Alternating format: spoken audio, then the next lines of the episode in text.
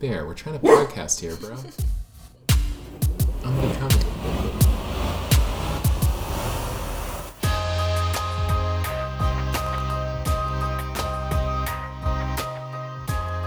Welcome back to the Common Law, Minnesota's best and only podcast about the Minnesota Supreme Court. Reporting today from Dean Phillips Lake Home. My name is Mark Thompson. I clerked for Justices Lillehaug and McKeig last year. And my name is Allison Key, and I clerked for former Justice, now Judge Stras, and Justice Hudson last year at the court. So we're going to be talking about a family law case today called In Re Marriage of Gill, uh, about dissolution of uh, extremely valuable business assets. Uh, but before we do that, let's do legal news. So, the first bit of legal news that's worth mentioning is the appointment of a new Minnesota Supreme Court Justice. So, on April 17th, Governor Dayton appointed Representative Paul Thissen to fill the vacancy on the court that was left by Judge Stras when he moved to the Eighth Circuit. First to note here, importantly, uh, Justice Thissen does follow the common law on Twitter. Um, and interestingly, Thissen had announced a run for governor at the end of last summer, summer 2017. He dropped out of that race in January of this year, potentially when he applied or was otherwise contacted to interview for this seat, and now he's the newest Associate Justice of the Minnesota Supreme Court. A couple things about his background. So, up until his appointment last month, he was a sitting representative in the Minnesota House since 2013. He was representing District 61B, uh, which is southwest Minneapolis. He had also, in his time in the House, served as Speaker. He was named to the court on a Tuesday. He left the legislature that Friday. Thissen earned his BA from Harvard University and his JD from the University of Chicago. So, not a Minnesota guy. So, let's listen to him say why he was excited to be a justice at his April 17th press conference that announced his appointment. I am really excited and inspired uh, by this opportunity to serve as an Associate Justice of the Minnesota Supreme Court. Uh, above all, because it really is an amazing opportunity to uh, serve the state that I love so much and care so deeply about. So that was pretty safe, pretty boring, but he also expanded on how he plans to draw on his legislative experience when he's on the bench. Uh, the Minnesota legislature is an amazing institution, uh, which I love. And my experience in the legislature has given me a deep, deep uh, respect for the work of each of the independent and co equal branches of government, government and uh, of the court's distinct role in the dynamics of our government. Uh, I am now ready to move from policymaking to principled interpretation of the law. So, other highlights from his press conference include this joke cracked by the chief. Now, today's announcement is the sixth appointment to our seven member court since 2012. As Chief Justice, I'm working very hard not to take this personally. there is no question that this has been a significant level of turnover on our court. Well, it was a decent joke by the chief, self deprecating, easy to miss if you didn't see it coming, classic for her. Uh, yeah, and the fifth justice on the court appointed by Governor Dayton. Um, so he's had a pretty big impact, uh, especially given that uh, now Justice Thissen is currently age 51. So the court has a mandatory retirement age of 70.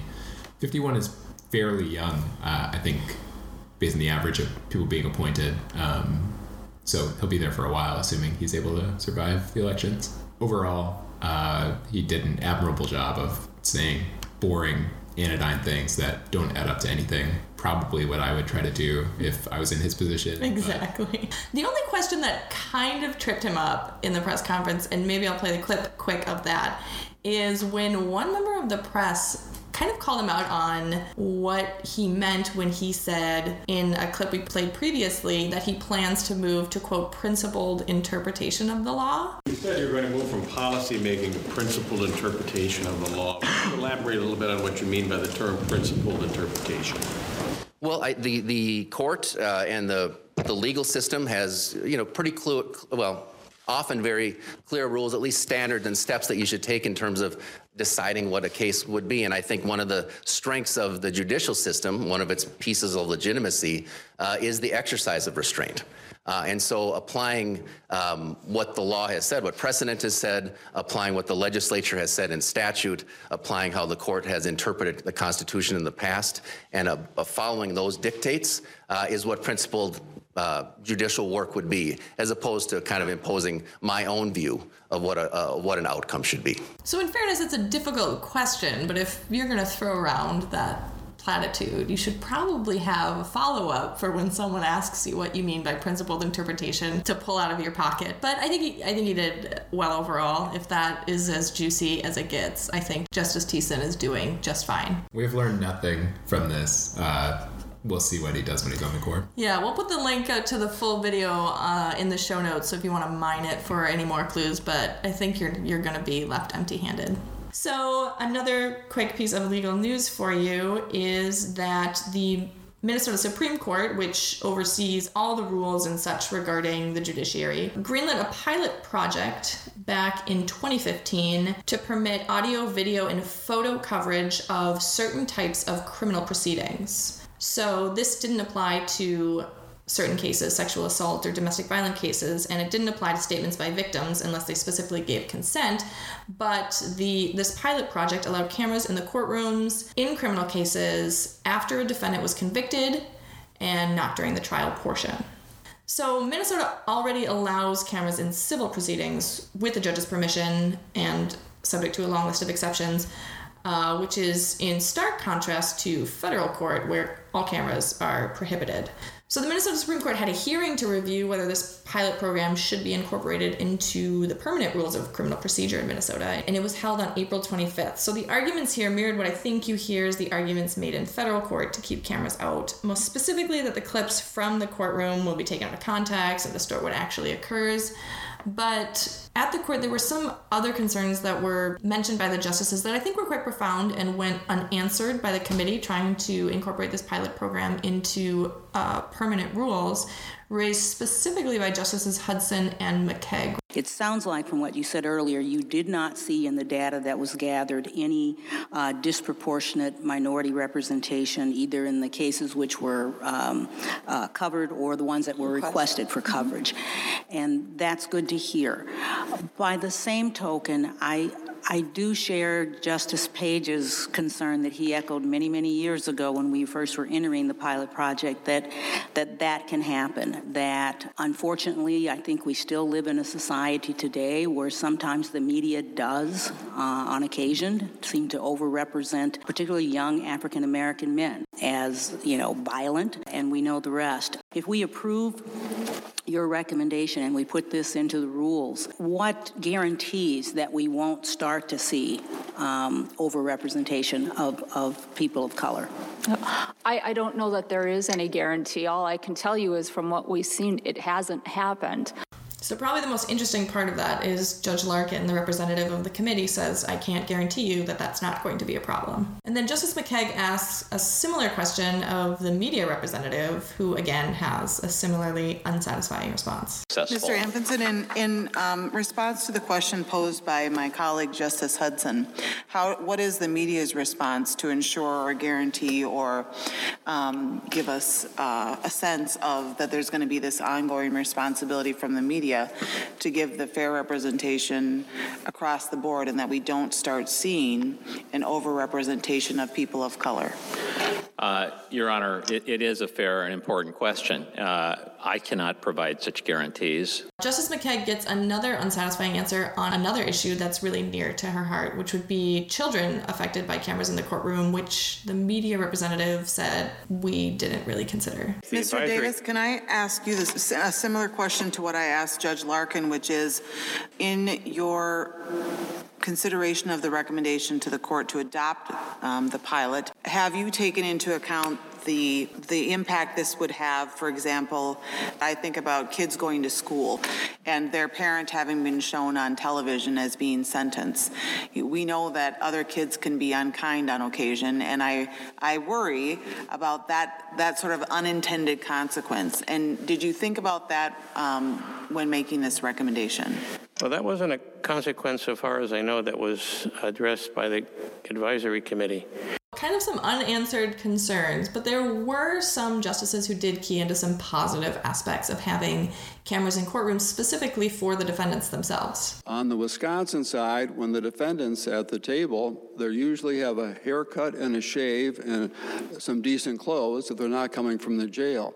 So we are covering the same stories regardless of our access and uh, for the concerns that it'll affect. So, so uh, a translation of your point here would be that uh, media access to trials is actually, or could be at least, actually beneficial to the public perception of defendants rather than harmful to the question that will access to the cameras make a defendant look bad, I would say when you don't have a camera, your only video or photo of a person is whatever the courtroom or the jail supplied to you unless the family gives you a different photograph. I think I don't think I've ever seen a mugshot that's uh, that that is um, beautiful or handsome. So some positives for cameras in the courtrooms there. And the last clip I'll leave you with is again from Justice Hudson, and her comments here were in response to a media representative's statement that in his estimation, he hasn't really noticed any disproportionate representation of people of color when the media is choosing which cases to depict, because these rules are in effect in other states where cameras are already in criminal courtrooms. And Justice Hudson kind of took a second to put that in perspective for him. Mr. Goodspeed, did you yes. notice any um, issues related to disproportionality or disproportionate representation of people of color in Wisconsin or in the other jurisdictions that you have been a reporter? I haven't taken any, you know, notes or statistical backup for that, but I haven't sensed any of that. When the stations are deciding or newspapers what they're going to cover, it's it's the facts of the case, it's the interest, and those other issues don't come up.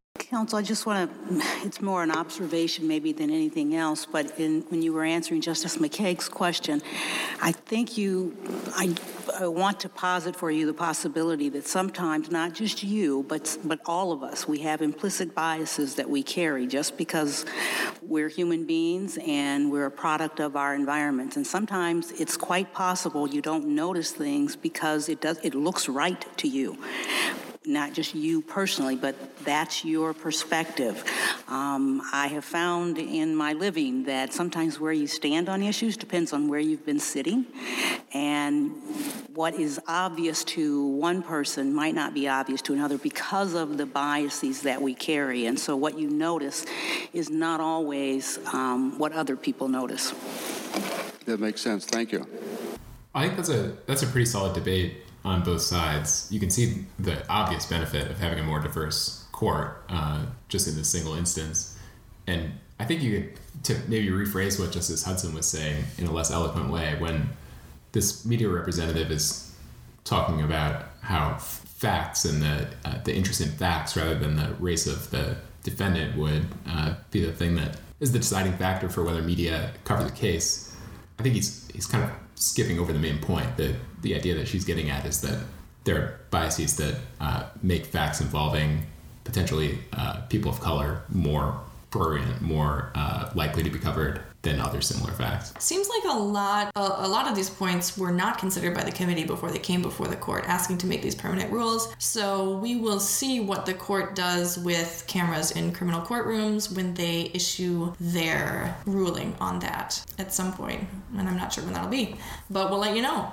So, for our next segment, we will move into discussing some published opinions. True commoners will know that our inaugural episode was about Otto v. Wright County. So, quick basic refresher. The 2015 legislature passed a law permitting counties to decide whether to use the state auditor's office to conduct audits of county finances or to use a private CPA firm. Otto sued, making two arguments. One, this law impermissibly and unconstitutionally violated a core function of her office, which the Minnesota Constitution as interpreted by the Minnesota Supreme Court case Mattson, says the legislature cannot do, and two, that this legislation impermissibly violated the Minnesota Constitution's single subject clause. So the opinion was released on April 18th, 2018, and was unanimous and written by the chief which is not entirely unexpected. Usually, she tends to write some of these high profile cases, and she and the court as a whole try to make an effort to get these types of cases to be unanimous. So, the court on these issues is speaking as a complete whole. So, when the chief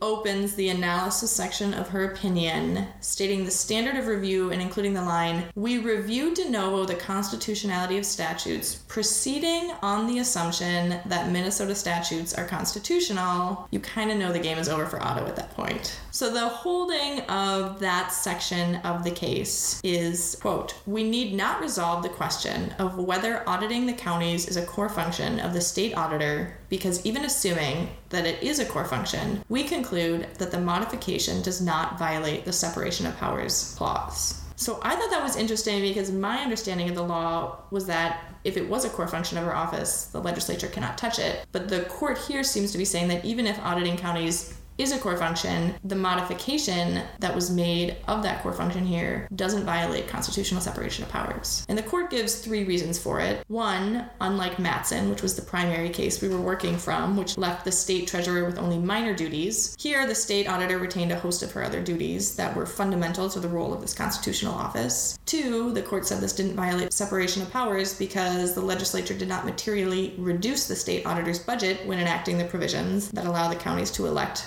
whether they'll use a private firm or the state auditor. And three, the state auditor retains the authority to examine all accounts and records relating to the receipt and disbursement of the public funds of each county at any time without notice. So, that last portion we talked about in our first episode, how this seemed to be kind of the loophole in the legislation that permitted this to be constitutional, but we noted that the funding mechanism had changed in 2017 that kind of altered the dynamics of that reality by not directly reimbursing the auditor's office. But the court deals with that pretty important distinction of the funding mechanism in a footnote by saying, well, it doesn't alter her ability to examine all accounts and records when deemed in the public interest, and then says, we express no opinion on the impact of the 2017 amendments or future legislative revisions to the state auditor's duties or funding levels for that office. I have two quick takeaways from this. Mm-hmm. One, I think that that initial line from the opinion about reviewing the law de novo, but with the presumption that Minnesota laws are constitutional, is very interesting in that that is not de novo review. Um, I'm not not that the court did something wrong, but that a presumption in favor of something is the opposite of de novo review. Mm-hmm. And I think you might find the court uh, putting more or less weight on one of those two factors based on how they want the case to come out. It's uh, like one of those things that Yes, exactly. lawyers talk about that allows the court to have its cake and eat it too. Mhm. Um, two, I just enjoyed the kind of victory lap that was being run by various Republicans in the wake of this opinion. Uh, Representative Jim Nash from Waconia said that uh, Auditor Otto was unable to see that the legislature has the ability to change laws uh, and called it a capricious lawsuit. Uh, different representative, Sarah Anderson from Plymouth, uh, said that Otto's assertion that the counties can't hire outside firms was ridiculous. Uh, Otto came back and said, I'll stand up for what's right, not what's politically expedient, and I don't regret it. I think she probably regrets it. I don't know. I think, and we can get into talking about the second section of the opinion, but I think a public opinion of her arguments and attempts to change how the court and the legislature operate in regards to the single subject clause has won over some people. So I don't think she regrets that portion of her lawsuit. This initial portion on the core functions, maybe. In my experience, the primary lens through which this case was covered in popular media was the cost to taxpayers of litigating it, which may not be the right way for the media to cover a case about substantive uh, separation of powers, but probably was not what Otter Otto's gubernatorial campaign manager was hoping to wake up to on multiple days Mhm. from state newspapers. So going forward, I think the more impactful part of this case will be the single subject clause portion. And I think it's fair to say that there's a growing cast of characters who are a little bit disgruntled about this section of the opinion. So it's worth maybe just quick reviewing the short language of the constitutional provision at issue. Article 4, Section 17 of the Minnesota Constitution provides that no law shall embrace more than one subject which shall be expressed in its title. And the court quotes that and then nicely walks through the court's previously stated purposes for this provision to prevent log rolling, a legislative process by which a number of different and disconnected subjects are united in one bill, and to prevent surprise and fraud upon the people and the legislature by failing to provide notice of the nature of the proposed legislation and the interests likely to be affected by the legislation. But I'll give you the holding here. The court says, consistent with our precedent, the subject, quote, the operation of state government, unquote, is not too broad to pass constitutional muster in a challenge to legislation that addresses the roles and responsibilities of state entities. We also conclude that our well established test, germaneness, is satisfied here. They say we reach this conclusion even though other provisions of the bill may not be germane to the subject of the operation of the government. Those provisions are not before us in this constitutional challenge, and we will not strike down a germane provision of law simply because other provisions in the law are not germane. And we also mentioned that in our last episode how Otto's challenge on the single subject clause was relying on too broad of a proposition in relation to the specific provision she was challenging. The court also, interestingly, does take a side note to address the mere filament test, which we discussed in our first episode, to say that kind of the road of precedent in this area of the single subject clause has wound a little too far. And court says we're going back to basics here. We're sticking with the germaneness test. We're not going to this mere filament test. And I think that's a kind of a walk back and a move towards a more reasonable test, though germaneness without any upper limit on how broad the subject can be is still testing the limits of a completely useless constitutional provision. Yeah, color me skeptical. That it does sound like a, a more demanding, you know, if, if slightly uh, test, but the fact that this case was able to pass it, I think says all you need to know. Um, that this was like a straight up log rolling bill. People pretty much admitted that, and right. the court has blessed it. So, another case that resulted that's important to mention is the Webster case. So, the first thing, again, that's important to note about this case is that the attorney for Webster does follow the common law on Twitter, and he won. So, I'm not comfortable calling that a coincidence because I don't know if it is. This is like a horoscope, but if you follow the common law, it's good every time. Good things happen. I can give a quick background on this case in three bullet points. So, law enforcement in Minnesota, along with other states, is increasingly using biometric data to aid in their law enforcement investigations. Things like images of faces, fingerprints, and even iris scans. Cops use devices to scan and identify people during stops, and then also can access this these images by grabbing them from social media. Tony Webster, a repeat player at the court in Minnesota Government Data Practices Act litigation, filed a Data Practices Act request to Hennepin County seeking a variety of records related to law enforcement's use of this new biometric technology. So his request was actually quite broad, essentially asking Hennepin County to search all law enforcement email messages for any words related to biometric technology like face recognition and iris scan. And they claimed that searching their email for these keywords is burdensome and the request was improper under the act. So, worked our way up to the Minnesota Supreme Court, and the Minnesota Supreme Court eventually agreed with Webster that Hennepin County failed to comply with the Data Practices Act by essentially ignoring his request, saying the county's procedures do not ensure prompt responses to requests for data as required by the Data Practices Act. They also, though, the court also, though, agreed with Hennepin County that its officials did not violate the act by failing to set up their email service specifically in a way to make it more amenable to these types of keyword searches, saying that there's not substantial evidence in the record to support the conclusion that the county's arrangement of records violates the Data Practices Act. The Minnesota Supreme Court, however, did not even touch the issue of whether searching for emails by keywords as a general proposition is appropriate under the Data Practices Act. Right, nor did they touch the issue of whether a data request can be itself so burdensome as to not impose an obligation on the government to respond. The reason they didn't touch that is because they decided they didn't have a jurisdiction over that specific question because Webster technically won on that issue below and then appealed on a separate issue, and the court said, We're not going to uh, touch the issue you already won on below.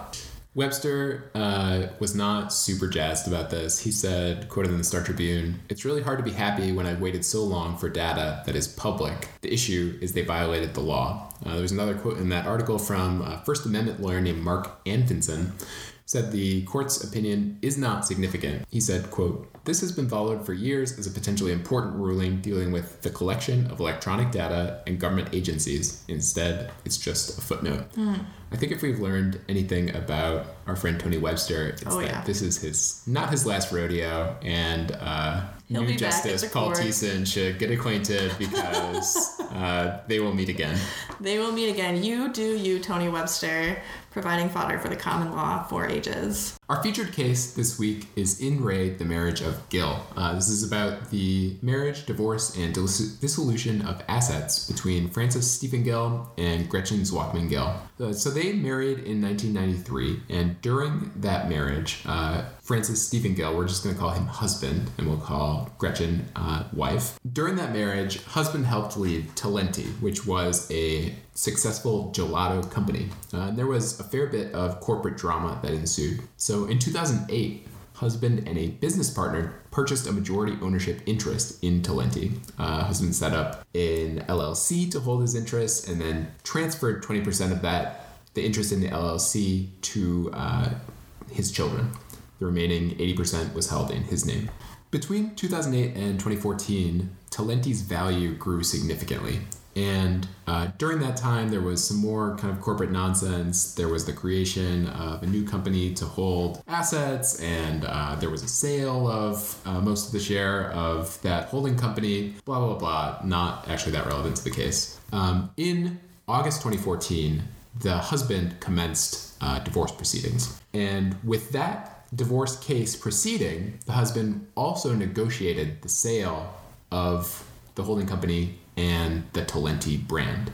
In the contract for sale of the company, uh, the purchaser paid $180 million at closing and also agreed to make two earnout payments over the next two years. Uh, so what the what the earnout payments mean is there's a, a kind of formula based on revenue and other factors, and uh, they mean that the sellers of the company are going to get an additional amount of revenue, assuming they meet certain requirements set in this formula. So, as will become relevant in the case, if they fail to meet all of the revenue and sales and other requirements, then there's no additional money.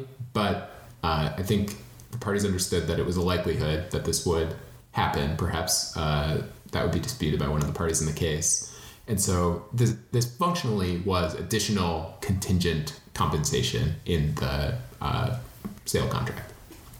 In addition to the purchase agreement, husband also no- negotiated an employment agreement with Unilever, which purchased uh, Talenti.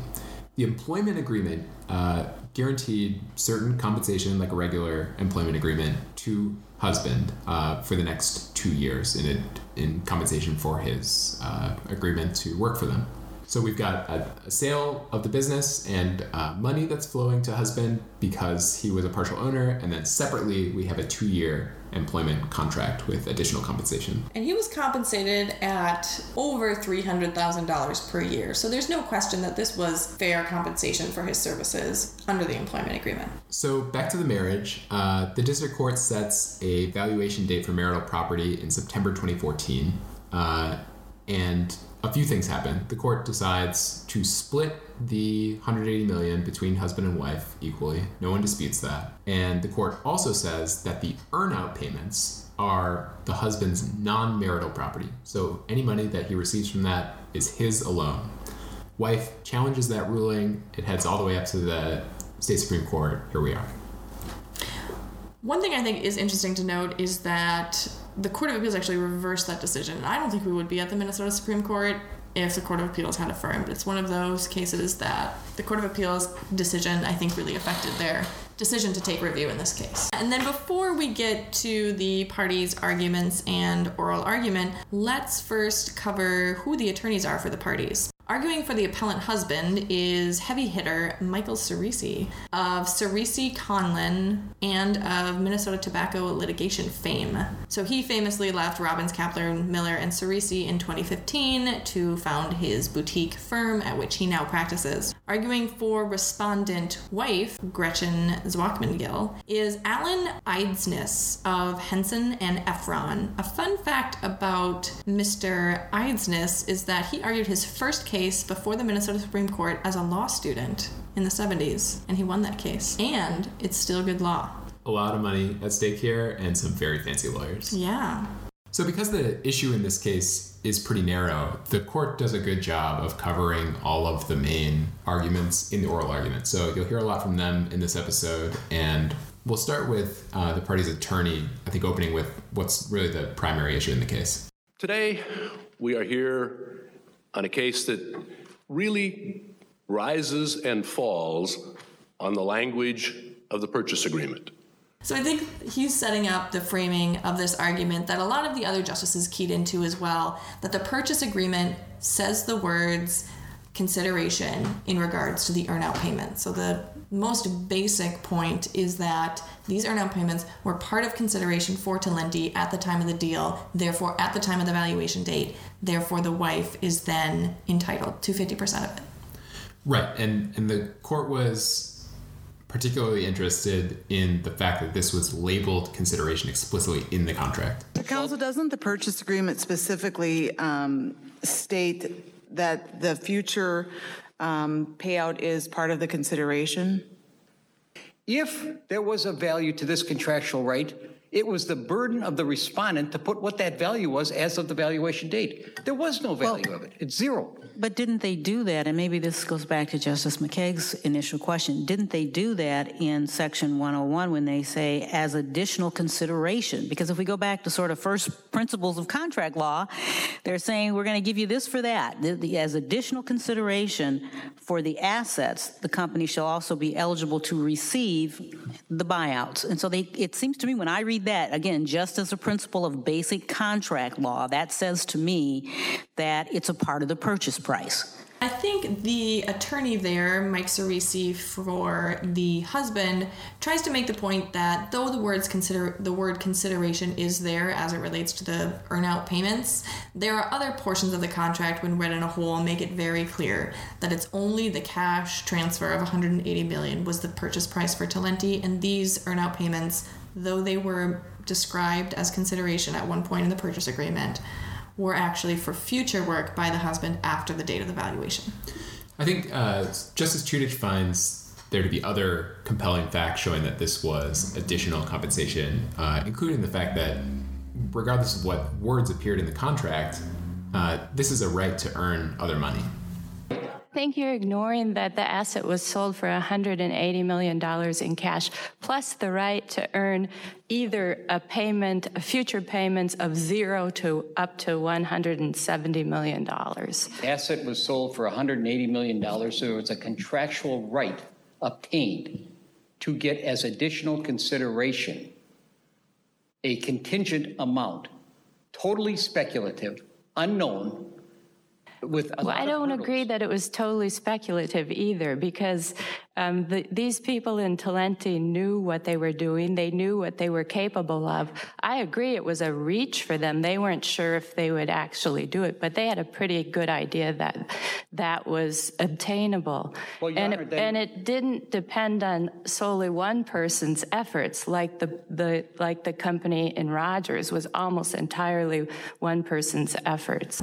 So another way that the court tried to get at how to understand uh, this contingent right that was granted by the contract is looking at the status and value of the right in the time after the contract was signed. And a number of justices kind of had crossfire on this question. And if, if um, after the transaction closes, the next day, um, the prior owner were to sue the purchaser for the earnout payments. I mean, that lawsuit would fail because nothing had been earned yet.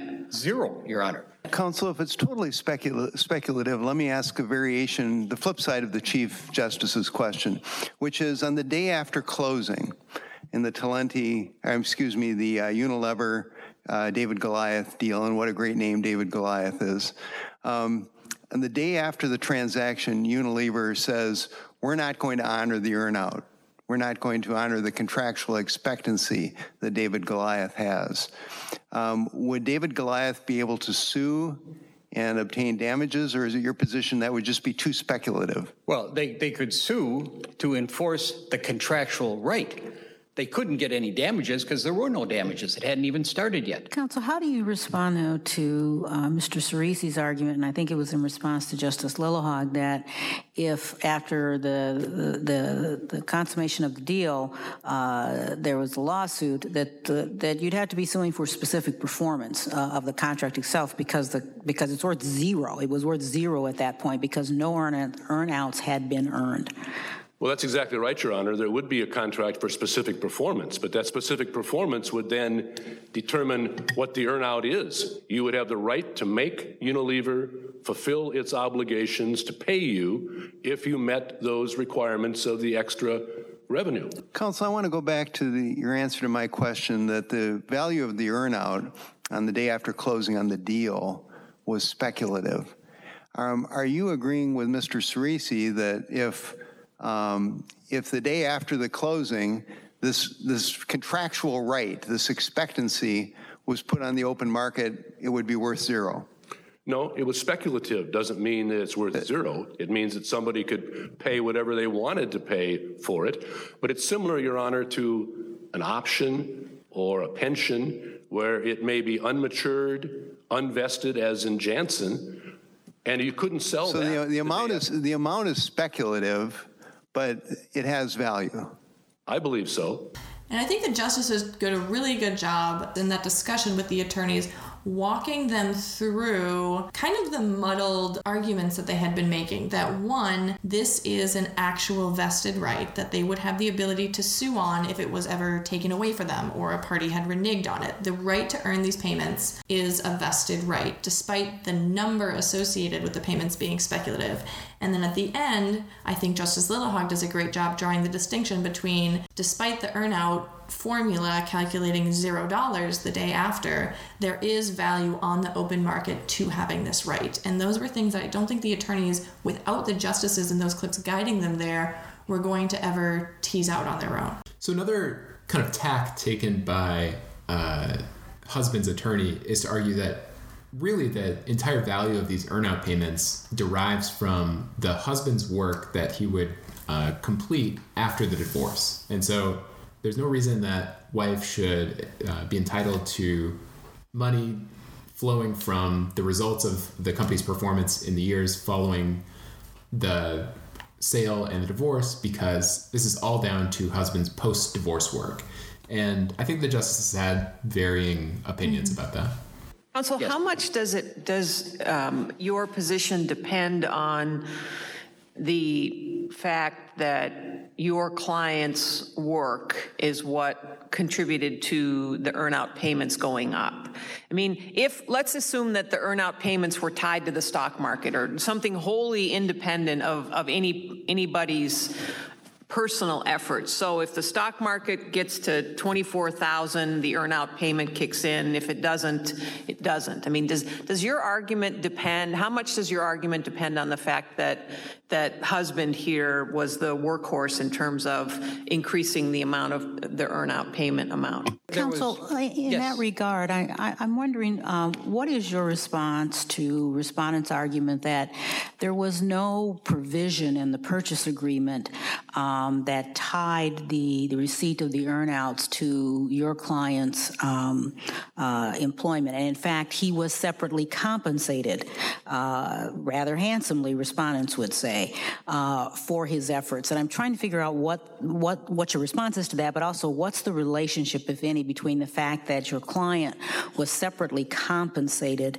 um, uh, for for his efforts and the fact that it does not appear that there's anything in the purchase agreement itself that that ties the receipt of the earnout agreements to, to what he does.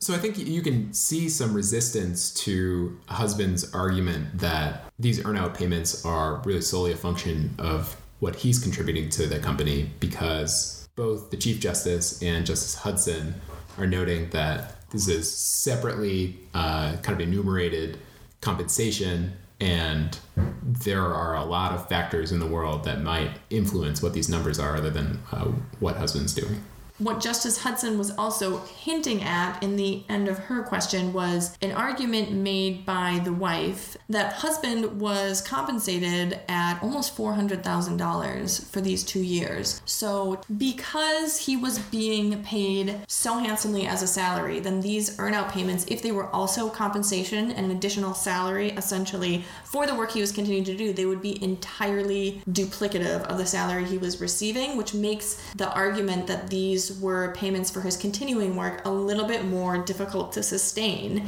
And more evidence that comes out to support that framing of the wife's argument is that on his taxes, he reported the earnout payments that he received not as income, which would support the theory that it was a salary, but instead as capital gains on value that had already been bestowed on him. And was tax paid on the amount as, uh, uh, as income or as capital gain? It's paid totally as capital gain. The agreement says that the, the purchase price was up to $350 million. The K1 and the tax returns reflect this was the first installment, the 180 million, of a possible $350 million transaction. So the argument was definitely made that these earnouts can't possibly just be for work done if he was salaried while he was doing that work as well. And as a matter of logic, $50 million for two years of work seems crazy. So, what could possibly be the context of this arrangement? And Justice McKeig had one theory about how this bizarre payment structure arose. Counsel, couldn't this also, couldn't you look at this as a little bit of planning on the husband's part for the divorce? Because when you look at, um, looks like in Thanksgiving of 2014, he walks in and says he's selling the company. Um, 100% of the company is being sold the following Monday. You're going to get one half of that, and then whatever um, the rest of the payments that are that I'm that are going to be earned are po- are post-marital, and you get none of that. I mean, isn't there an argument to be made that there was some planning going on here? I love her wild theory connecting of the dots there. I think it's a bit of a wild theory as applied to this case, although I don't think it's that wild.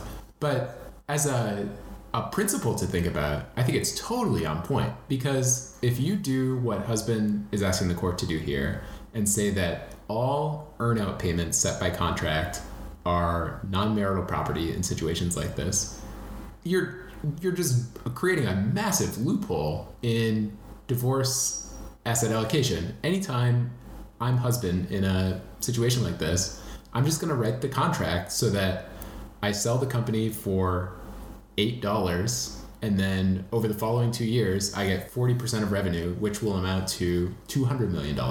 I do think that's a very maybe not very, but quite a narrow factual situation because you would have to be selling a company in the midst of a divorce because the valuation date has to be essentially coinciding with the sale. And you have to be willing to stay on to work for the company. So I think it's a little more narrow than maybe you presented it. Uh, perhaps, and I'm not, I don't traffic in family law very often, but I think it opens an avenue for manipulation, and Justice McKeig is smart and wise to discuss it.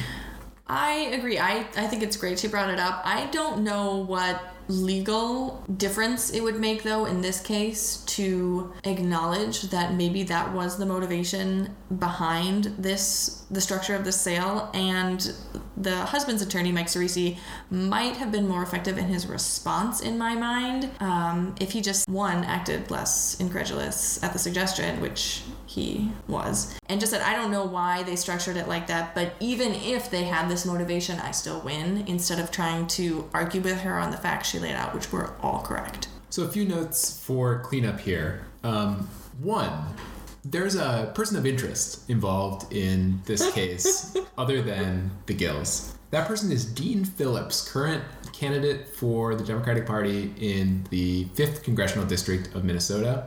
Mm-hmm. Also, Did you aired, say 5th? Yeah. It's 3rd. You're right. In the 3rd Congressional District of Minnesota. We're leaving that in. also heir to a uh, distilling fortune. He graduated uh, the University of Minnesota with an MBA and was immediately made president of this company, just like you and me. Uh, I think his family also owns Phillips Eye Clinic, Eye Institute. didn't know that. Uh, their holdings are significant. Uh, his life has not been difficult. And he was involved in the marketing of Talenti, and he came up very briefly in oral argument in this way. In fact, what Your Honor just mentioned, that it almost fell apart, it almost did fall apart because one of the members, Dean Phillips, came in and said, "Look, let's try to get.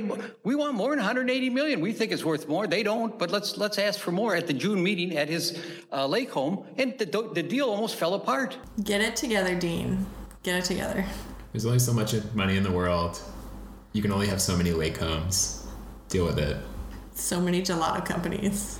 Uh, the other thing worth noting is that uh, the Chief Justice is in charge of a lot of things, one of which is maintaining the kind of administration of oral argument. And so there are there are lights in the Minnesota Supreme Court room. And when there's a red light at the end, that means your time is up. And attorneys are generally pretty observant of this, and they will stop when they see the yellow light, which indicates that their time is uh, diminishing quickly. Occasionally, an attorney will not observe the red light, and the chief will wield her hammer of authority. and you would have to basically overturn Janssen, Rogers, Nardini, where it's first went through all these formulas. Counsel? Gottsacker. Your red light's on. Your, your red light's on. Oh, I'm sorry. You have 10 minutes for rebuttal. Thank you very much. I wonder, that was a regular bit of courtroom administration by the chief, but uh, Ciresi was a pretty aggressive advocate in this argument, as you probably heard in a few clips, and uh, he was making some choices that are unusual. He was at times interjecting while justices were speaking. Uh, his tone was fairly combative. Uh, usually, when a justice contradicts a, an attorney, there's some show of deference by the attorney if they're going to come back and say, uh, you know, I understand why you, you think that, but uh, Ciresi chose to uh, really fight bare knuckled here. And so I, I have just a ounce of suspicion that the chief lost patience with uh, Mr. Ciresi at the end of that argument. No, possibly. Definitely using some trial lawyer tactics in that courtroom. Indeed. And that wraps up uh, In re the Marriage of Gill. Allison, what did we learn today? Today we learned that you should not do any deals at your lake home, Dean Phillips, lest they go horribly wrong. Check out our website at thecommonlaw.com. Also, check us out on Twitter and Facebook at The Common Law. Uh, thanks, as always, to our communications director, Joy. Go to our website to leave feedback, angry or positive, uh, and see our free CLE calendar. Have a nice one, commoners.